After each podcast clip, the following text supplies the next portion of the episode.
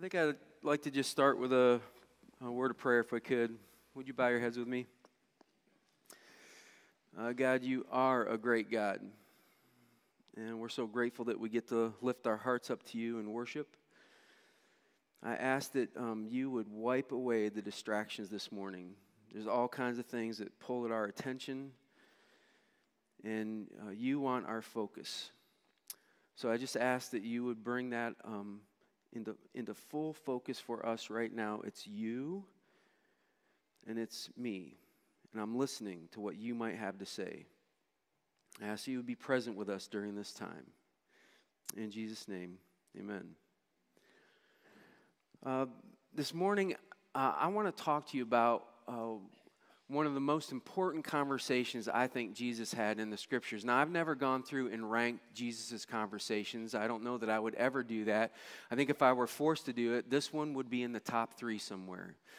It's, um, it's a conversation um, that's not like a normal conversation. Have you ever had a conversation with somebody that kind of changed the way you lived? I can think of several different ones in my life that are significant. They're different. I've had a conversation with somebody where they presented an idea that I had never thought of before. I'd never heard of it, never considered it as a possibility. And it, it, it rung true. And because I decided to listen and hear that, it changed the way that I approached life. And because of that, things were different for me. I've had other conversations where I thought things were going really well. And I did not realize that what I was doing was causing real harm in the relationships that I have. And because I heard and listened to them, I was able to change what I was doing and, and bring about some different healing in that relationship. It's not, it's not the conversation itself, it's that the conversation leads to a different way of living. If you've had a conversation like that in your life, It'll be important for you to keep that in the forefront of your mind as we talk about this story in the scriptures with Nicodemus. Uh, now, my concern is as soon as I say Nicodemus, some of you will already have in your mind, you'll figure out, you know what we're going to talk about because there's a big idea that comes out in that, that story. It's this idea that you have to be born again. And, and it gets so much attention and focus, rightly so, because it's true. If you don't have a restart, if you don't start over in your spiritual life with God, your hope of, of anything in this world, of having any value to you at all, is nil. And so, because that's in there, it gets, it gets our focus and attention, and we talk about it a lot, and I think we should. It's that important. But I wonder if it would surprise you that that is not the central idea that Jesus is, is presenting when he talks with Nicodemus. He's, he's um, addressing something that's going on in their culture that's big. It's a big idea that was happening.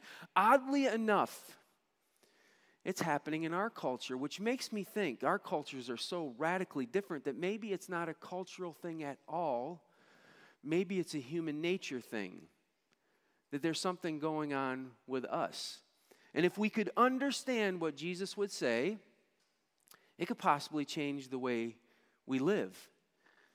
So, uh, part of the reason I think this is difficult to understand, this conversation with Nicodemus, is it's an ancient Jewish conversation. And that's a problem for me because I'm not Jewish. Most of you are probably not Jewish either. And all of us aren't from an ancient culture. When, when you see this conversation, it opens up with Jesus starting with a metaphor. It's the first thing out of his mouth. He starts with a metaphor. That was normal for them. They, they expected people to talk that way who were in his kind of positions. And we read this section of scripture, and many times the way, the way I've heard people talk about this is they look at Nicodemus's response to Jesus, who uses this metaphor, and they assume right out of the gate that Nicodemus is lost. He has no idea that Jesus is using this metaphor.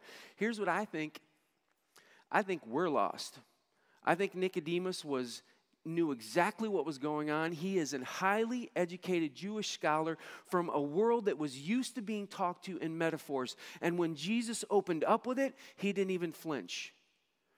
But because of, of the kind of way we've thought about this, we've kind of thought, oh, he's missed the point, and then we get distracted by all of that. And again, the central idea that Jesus was presenting kind of gets by us. It does not get by Nicodemus. And he is confronted with one big question Will you listen to me, hear what I say, and change the way you live? This morning, the same is true for you and me. Will you listen to the words of Jesus, hear what he has to say, and accept them because it could change the way you live? It's that important. So I want to take you to John chapter 3. If you have a Bible, if you have a cell phone with an app on it, you can pull John chapter 3 up. In verse 1, we're introduced to Nicodemus. We get his credentials. He is highly placed on the Jewish council. This guy is smart.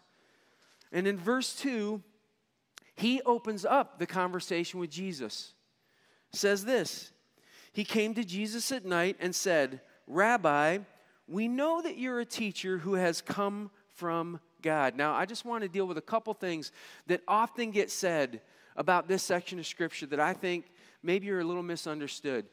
Have you ever heard that Nicodemus is coming at night because he's trying to stay undercover and he doesn't want anybody to know what's actually going on? That he's not, he, does, he wants to have this conversation with Jesus on the down low. Here, the truth is um, that these kind of appointments with a rabbi happened in the evening. They did not bother themselves with an individual appointment when they were teaching crowds and groups of people during the day, but you would schedule something like this in the evening. This was common. He's not trying to hide anything. In fact, the other part that we sometimes think is Nicodemus is out there exploring this on his own. Look carefully at that verse. What does it say? Is it I or is it we? It's we. He is there representing a group of people who think like him and are trying to get to the bottom of whatever is going on with Jesus' ministry. Like they see him doing some stuff, and it's clear in their mind that he's from God. But he is not on their page. He is not showing up and backing what the Pharisees are doing. And they don't get it because he's clearly from God. And in their minds, they are too. So he is there to explore and find out what exactly is your problem, Jesus? What don't you understand? I'm here to figure this out. He's not hiding.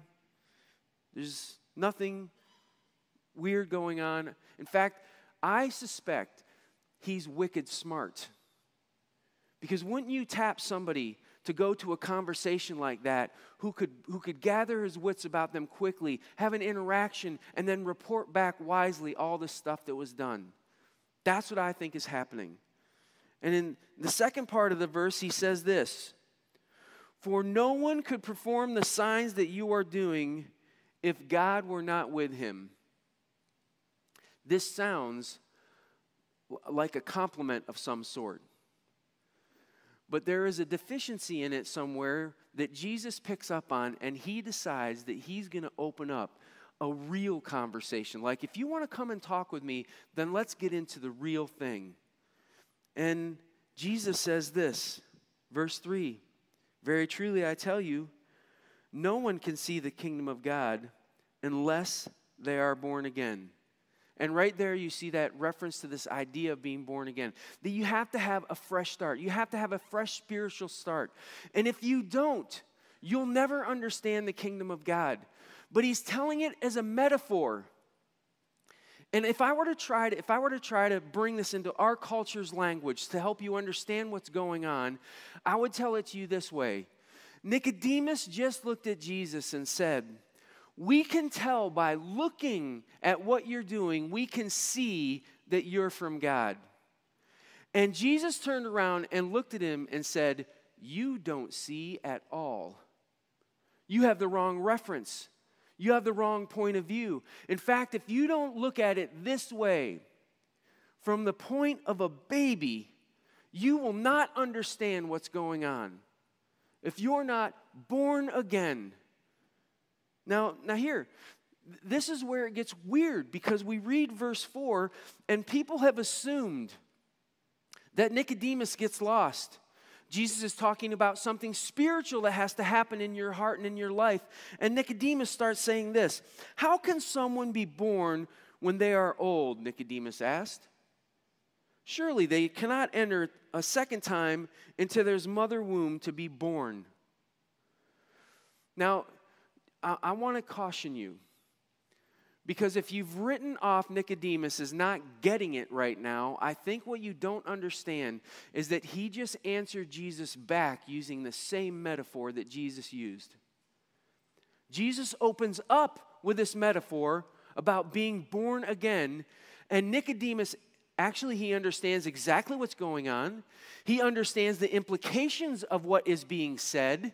He simply disagrees with Jesus, thinks there's a flaw in his thinking because there is a different way that the Pharisees thought about living. And he hears Jesus say this, and he goes, You, you can't be right. You can't be right. Because as a Pharisee, I believe that I have control over everything in my spiritual world.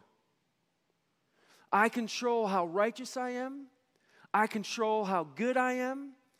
And based on how I control that, I, I set myself up to be deserved to be blessed by God, to have earned His favor. I'm in control of that. And this metaphor that you used of being a baby that's born again, I can't control getting back into a womb. This has got to be wrong. Because what you're asking for is outside of my capacity to produce. And I'm pretty sure that I'm right and you're wrong about this, Jesus. And Jesus looks at him and says, Listen, unless you're a helpless baby, you cannot understand God's kingdom. Unless you come to me that helpless, it's not going to happen for you. And what Jesus did in that moment was he put a finger on the very problem that that whole culture had. They believed that they could, through their effort, through their work, they could gain God's approval based on what they did. They could gain God's blessing. They believed that they controlled their spiritual destiny by how they chose to live, how righteous they were. All of this stuff counted for them. They, they did all of these good deeds. They had all of these rules that they followed. They made up rules to follow to prove that they were more righteous than everybody else. They had this going. And Jesus looks at them. And one little metaphor, he says, Unless you are as helpless as a baby before me, unless you're as helpless and reliant on God as a baby, you just won't get it. Why is he making this point? Well, um, let's consider what a baby is for just a second. What can a baby do for itself? But, like, this kid right here looks happy. You know what he's doing right now? He's filling his diaper. Why? Because he has no bowel control whatsoever. He just goes whenever he wants and he's happy when he does it. You clean up after me, doggone it. Like when they get hungry, do you look at them and say, hey, I just need you to wait for 15 minutes and it'll be okay. You're going to get some food in a short time. They're going to scream their head off because there's no delayed gratification whatsoever in that child's life. I want what I want right now. We talk about babies like they have a choice. We'll go up to a pregnant mom and say, When's the baby coming out? The baby did stay in there forever if it could. The only reason it's out is because the mom gets so tired of it. It's like, You got to get out of here, right? The baby didn't make any of those choices. It never makes any of those choices. It's helpless. That is, that is offensive for us to think that we might have to be that helpless in the face of God Almighty. It was offensive for their culture who believed that what they did was what earned them what they were going to be given from God. And I'm telling you, it's not, it's not a lot of different in our culture. We have this idea that you can work hard for what God's going to give you. And none of that was true. And Jesus starts pressing up against this. This idea that, no, Jesus, I think you have this wrong. If you can't control it, it's the wrong picture. And Jesus looks at him in verse 5 and says, Very truly, I tell you, no one can enter the kingdom of God unless they are born of water and the Spirit. You're born as a baby, and there is a birth that happens in your spiritual life. And if you don't have both of these, Nicodemus, you don't have anything. This is, this is surprising to Nicodemus because he was convinced that having been born once by a woman, that all of his effort would then add up to something that would obligate God to love and care for him. And this is new. This is news to him. He can't believe it. Jesus goes on, verse 6 Flesh gives birth to flesh, but the Spirit gives birth to spirit. And then he says this in verse 7 You should not be surprised at my saying, You must be born again. Did, please notice, he does not say, You should not, you should not be uh, misunderstanding this, or you should not be confused by my saying this. Nicodemus knows exactly what Jesus is saying. He's surprised. Other translations say he's shocked. I'm shocked. You're proposing a completely different way for me to go about living, a way I've never heard before. And then Jesus uses this example, which is kind of double meaning because the Spirit, um, that means wind. And so then he uses this. He says, The wind blows wherever it pleases. You hear it sound, but you cannot tell where it comes from or where it's going. So it is with everyone born of the Spirit. Nicodemus, you do not control your spiritual destiny. You are not the one based on what you do and how you do it that gets to determine the outcome of your life. The Spirit does something and you respond to it, but you don't control it. You can, you can line up with it, but you're not its master. Look at his response in verse 9. How can this be? Those are heavy words. These are the words of a guy who has been living his life the same way for decades, who was convinced that he had spirituality figured out. And he's been confronted with a new reality. You are not in control, Nicodemus. And he doesn't know what to make of it. What about all these good deeds that I've been storing up? I mean, Pharisees, they did these good deeds in public so that people would know just how righteous they were. And he's been doing this for a long time. He's, he's old enough to be on the, the council. And he's got all of this built up stuff. He's got all of this energy invested in following the rules. These were God's laws. But there were so many more that they had added so that they could prove that they were somehow righteous, better people than everybody else. And so they added up all of these rules. And he was following them all, man. He invested his time and life and energy into that to find out means nothing. It's not going to get me what I thought it was going to get me. He thought he had a chance to obligate God to love and care for him. He truly believed, as a Pharisee, that he was better than other people because of all of those things that he kept track of and counted. And in one brief conversation, Jesus undermines it all and says, The way that you've thought that you could add value to your life is all wrong. And unless you come to me helpless, you've got nothing.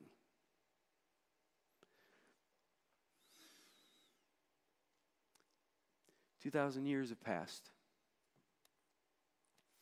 I don't think much has changed. I still talk to people, some of them in church, who are convinced that if they give all of their effort to follow the rules that they see in the scriptures, that God will bless them. And that's why they're doing it. I, I can obligate God to bless me by following the rules. I've, I've met followers of Jesus who've made up more so that they could point to their righteousness as they follow this and look at everybody else who's not doing what I'm doing. I obviously love God more. And because of that, I know I'm better people. And because I'm better, God will like me. And can I just tell you, you're making a massive mistake when you decide that you are going to be the person who controls your spiritual destiny with the outcomes of your life. But I've talked to others, some in church, some out of church, who've decided the way to go is to do all kinds of good stuff in their community, in their, in their homes, with their family and friends. And they're, and they're keeping track. And they've decided that if I've got a scale going on and I can get enough good to weigh down the scale, because I know I've got some junk in my life, if I get enough good, God will approve of me. He'll like me. He'll accept me. This will all this will all work out in the end. And they invest all of their energy and their time in being good. You've decided to take your spiritual destiny on your own shoulders. I see it happening in our culture too. There's this social conscientiousness that's going on that's not like it's not all wrong but it's kind of messed up in some ways too because there's there's almost this desire to prove to people that I think and act a certain way and because of that I'm better the whole the whole political correct movement is based on this idea that I can prove to you that I think and have the right beliefs that are better than you and because of that, I've earned some sort of merited favor with either a class of people, maybe even with God Himself. And I wonder, in fact, I, am pretty sure that if Jesus were here, the words that He said, to Nicodemus would be the same words he would deliver to us this morning. Be careful. You don't see at all. When you believe that you control the destiny of your spiritual life based on the stuff that you think you can do to earn God's favor and approval, you don't actually understand this kingdom that God's putting together. This kingdom that relies on you coming to him helpless and saying, I can't I can't make up for all the bad stuff that I've done. I can't get over on top of that. I am doomed without you. And unless you rescue me, unless you pick me up, I can't solve this. I'm helpless. Without you, I'm in trouble. See, it had dawned on Nicodemus that that was the truth. And Nicodemus was wrestling with whether he was going to accept that truth or not. Am I going to accept that all the stuff that I do doesn't matter? You, Blair, does the stuff I do don't matter? Oh, it does. I want to tell you what matters more your motivation your motivation matters more. See, when I decide that I'm going to live a life that's righteous and honoring and good, I'm doing that out of a grateful heart because I was helpless before my life sin and God rescued me. And because He rescued me out of a grateful heart, I honor and love Him and I live a certain way. That's different than choosing to be a righteous person who believes that I'm going to add up all of my righteousness at the end and God will somehow feel obligated to honor what I've done. They're different motives. And I, I want you to be careful a prophet once said this. It's kind of a beautiful uh, kind of thing in Isaiah. In Isaiah chapter 64, verse 6, he said, All of us have become like one who is unclean. We're all unclean. We've all found that place where we're messed up. And then he says this, and all our righteous acts are filthy rags. See, he had the right perspective. The Pharisees at the time, some of us in this room at the time, have believed that our righteous acts, our good deeds, our following the rules, are what really matters and what really counts to making sure that God likes us, is acceptable with us. And you haven't understood that all of those righteous acts they're, they're worthless. They're garbage. They don't get you what you think they get you. We come to God as helpless beings who basically we don't do any of the heavy lifting. God did it all on our behalf. Sent a son who died on a cross for us his sacrifice was the big price that was paid. And then he comes to you and says, Listen, I'm going to offer you a gift. I'm, you have a shot at a new life, a spiritual start over, a redo, a new start with your life. All you have to do is accept this. All you have to do is accept that you're helpless without what I have done on your behalf. I, I want you to listen to a song. And then I want to come up and I want to close the service. I think the song does a really good job of painting a picture of just how loving God has been towards us, how He has done the hard work. And that really all it comes down to is whether you're willing to hear the words of Jesus that says, You're helpless. You're helpless like a baby unless you reach out for what God's done for you. I want you to listen to this real quick. I want to talk to two different groups of people. See, I, I've been in enough conversations with a group this size to know that there are, there are some in here who were just convinced that the spiritual destiny of their lives was in their hand.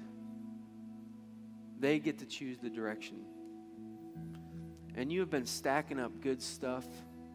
You've been trying to follow the rules. You've been trying to do all the good things, and you missed that what you needed to do instead was to see yourself as a helpless baby. See, we all need this idea of being born again, and Jesus points out why. Because you can't do it on your own, you can't earn it, you can't get God's approval based on what you do. And this morning, if that's dawning on you, here's what I'd like you to do. I'd like you just to admit that to God. God, I've been doing this on my own, thinking I had the right way. Forgive me for that. I come to you and ask you for the gift of life that you're offering. I'm going to take it. You did all the heavy lifting. And as a helpless person, I just want that gift, that gift of life, that gift of love. Commit myself to following Jesus. If you, guys, could you bring up uh, the lights in the house just a little bit? If you could keep your eyes closed and your heads down. A little more. I got to be able to see. Thanks. If you if you found yourself in that place this morning where you thought you were doing it on your own, and you've realized it was a mistake, and you want to change directions this morning, would you look up and meet me? Like, look me in the eye and tell me I'm making a decision that I'm helpless, that I need God right now. I got you. Got you. Yep. Yes.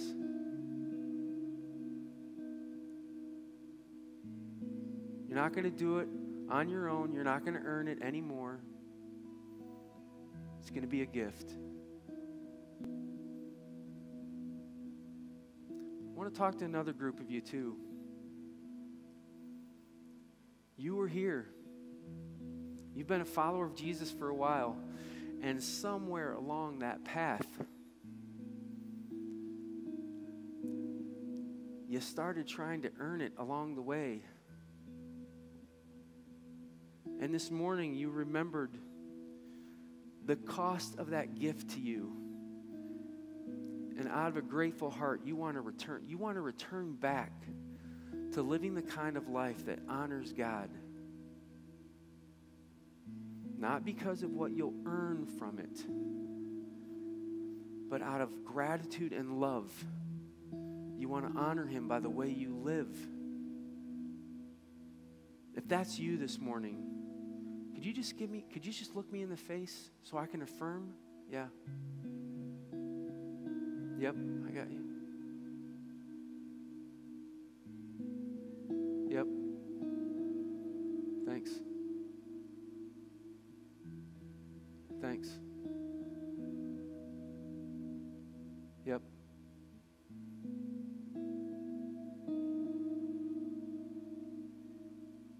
Thank you.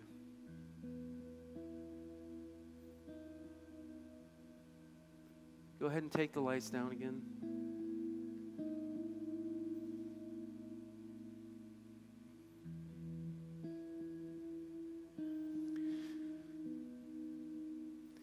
If you're willing to hear and listen to what Jesus has to say, it could change your life. Instead of getting on the rat race where you're trying to stack up all the good stuff that you do so that God will like you, you will realize that He loved you already. That He's offering you a new way to live. Guys, would you play that last part of the song real quick and then I'll close?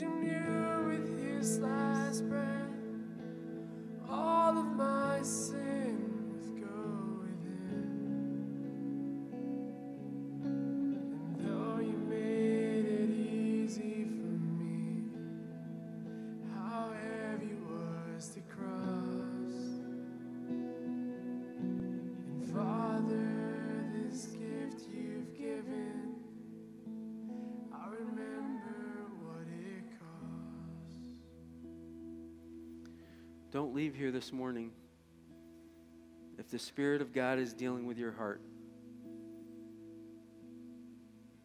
Don't shut it down. Listen to it. Pay attention. If you need to talk with somebody, staff is available. Want to have conversations to help you process what's going on. But I want to pray for you as we dismiss. God, how good of a God you have been that we make all these mistakes that just pile up in our life.